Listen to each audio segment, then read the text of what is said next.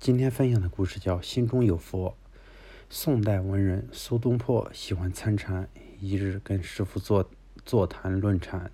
他问师傅：“你看我像什么？”师傅呵呵地说：“你像一尊佛。”苏东坡很得意，然后师傅反问他：“你看我像什么？”苏东坡飘飘然地瞥了师傅一眼，说：“我看你像一堆臭狗屎。”师傅听了哈哈大笑。回到家，苏东坡见到苏小妹，眉飞色舞地把此事描绘给他听。苏小妹瞪了一眼他，说：“别高兴了，你虽然学佛，但还没有真正的学到佛。”他接着说：“师傅看你像尊佛，是因为他心中有佛，而你看师傅是一堆臭狗屎，说明你的内心装的都是臭狗屎。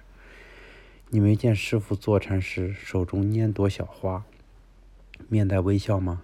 自己心中有一朵花，看四周都是花，自己的内心肮脏，看四周都不干净，可见你的觉悟还差得远呢。”东坡听罢恍然大悟，顿时羞愧满面。参禅的目的是开悟，学佛的目的是明心见性。离开觉则没有道，离开悟则没有佛。一位仙人说过，觉佛是觉悟了的众生，众生是未觉悟的佛。视万物如锦绣，自身便是一片光明。把众生当自己，悟道得道，姓名即佛祖。